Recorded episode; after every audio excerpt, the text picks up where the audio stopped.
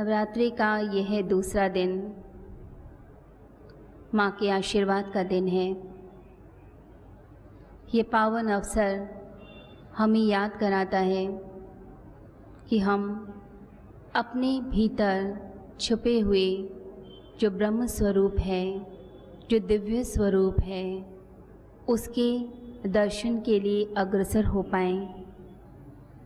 हमारे भीतर के विकार धीरे धीरे दूर होते चले जाएँ और आत्मा का दिव्य प्रकाश प्रकट होता चला जाए।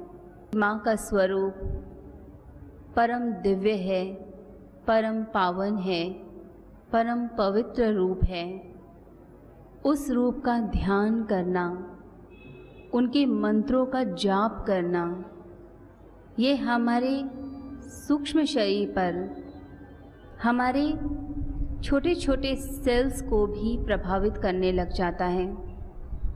एक दिव्यता भीतर से ही उभरने लगती है। जो जन्मों जन्मों का अंधकार है, जो घुटन है, हमारी बुरी आदतें हैं, वो सब जैसे दूर हो जाती हैं। और माँ का प्रकाश चारों ओर फैल जाता है। हम अपने ब्रह्म स्वरूप को समझ पाते हैं। इसे माता के जो दूसरा दिन है नवरात्रि का, उस स्वरूप को ब्रह्मचारिणी कहा गया है।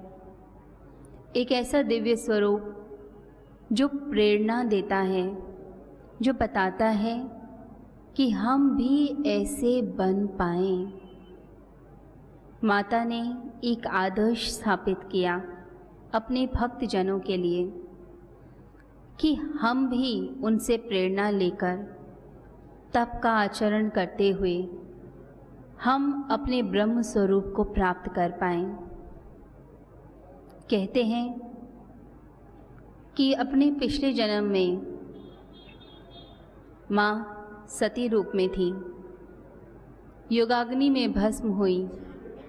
उसके बाद शैलपुत्री के रूप में जन्म हुआ। जब माँ ने जन्म लिया पार्वती के रूप में, हिमालय राज की पुत्री के रूप में, तब उन्हें बोध हुआ आगे चलकर कि मेरा जन्म किसी एक परम उद्देश्य के लिए हुआ है। उस उद्देश्य की प्राप्ति मुझे करनी है। उनके इस ज्ञान को बाहर निकालने के लिए नारद मुनि ने माता को बैठाकर उनको आगे के लिए मार्गदर्शन किया और उन्हें बताया कि वह तपस्या करें, शिव की आराधना करें, जिससे वह उन्हें पति रूप में पा पाएँ। नारद मुनि जी के मार्गदर्शन को उन्होंने स्वीकार किया और तप का आचरण करना शुरू किया, ब्रह्म का आचरण करना शुरू किया। इसे माँ का जो स्वरूप आया, जिसको हम नवरात्रि में दूसरे दिन पूछते हैं, वह तप का आचरण करने वाला है, तपस्या करने वाला है, ब्रह्म स्वरूप को उपलब्ध होने वाला है। तो आज के दिन, जो भी साधक माता के सम्मुख बैठकर पूरी श्रद्धा के साथ, आत्मसमर्पण के साथ माता के इस रूप का ध्यान करता है और अपनी ज़िंदगी को तपस्या में ढालना प्रारंभ कर देता है।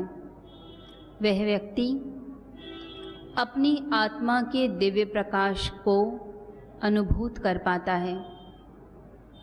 तो माता का यह जो दिव्य प्रकाश है, दिव्य स्वरूप है, यह उस भक्त को प्राप्त होगा, उस साधक को प्राप्त होगा, जो साधना के मार्ग पर चलेगा, जो तपस्या करेगा, जो संयम रखेगा, जो वैराग्य को अपनाएगा, जो मोह के बंधन में नहीं फंसकर, अपने आप को उस अमृत पथ पर लेकर जाएगा, जिस पथ पर चलकर पर ब्रह्म की प्राप्ति होती है। जहाँ जाकर आत्मा उत्सव करती है, नृत्य करती है, उस पर ब्रह्म में लीन हो जाती है। तो तप का आचरण, संयम का आचरण, यह आपने आज ध्यान रखना है। जितना तप होगा, जितना संयम होगा, उतना ही दिव्यता आपके भीतर उतरेगी। मैंने बहुत से लोगों को देखा है जो संयम नहीं रख पाते। बहुत जल्दी डावाडोल हो जाते हैं। उसके कारण उनका तेज नष्ट हो जाता है। और जो लोग संयम रखते हैं, नियम का पालन करते हैं, साधना करते हैं, उनके चेहरे की जो आभा है, जो तेज है, वो अलग से ही अनुभव हो जाता है। हज़ारों के बीच से आप उस व्यक्ति को पहचान पाएँगे। और जहाँ संयम नहीं है, जहाँ सेल्फ कंट्रोल नहीं है डिसिप्लिन नहीं है, वहीं पर गड़बड़ शुरू होती है। तो यह जो दूसरा दिन है, ये संयम को दर्शाता है। संयम यदि अपने शरीर के भीतर यदि देखा जाए तो हमारा जो स्वाधिष्ठान चक्र है ये चक्र संयम के साथ ही जीता जाता है। अब आप देख सकते हैं कि नवरात्रि जो हैं, वो पूरी तरह से योग के पथ में चलने के लिए सहायक हैं। जो योग का अभ्यास करना चाहते हैं, चक्र साधना करना चाहते हैं, अपना उत्थान करना चाहते हैं, उन्हें नवरात्रों पर तो ज़रूर चक्र साधना करनी चाहिए। एक एक दिन बहुमूल्य है आपके लिए। एक एक चक्र को ही पकड़ लें, एक दिन के लिए। उसी से ही फ़र्क आने लगेगा आपके शरीर में। आपकी सोच बदल जाएगी, आपका व्यवहार बदल जाएगा। आप अपनी जिन आदतों की वजह से खुद ही परेशान होते हैं, वो आदतें आपकी ठीक होंगी। और यह भी याद रखना है कि यह एक कॉन्टीन्यूस प्रोसेस है। लगातार चलने वाला एक क्रिया है, जिसे आपने करना होगा अपने उत्थान के लिए।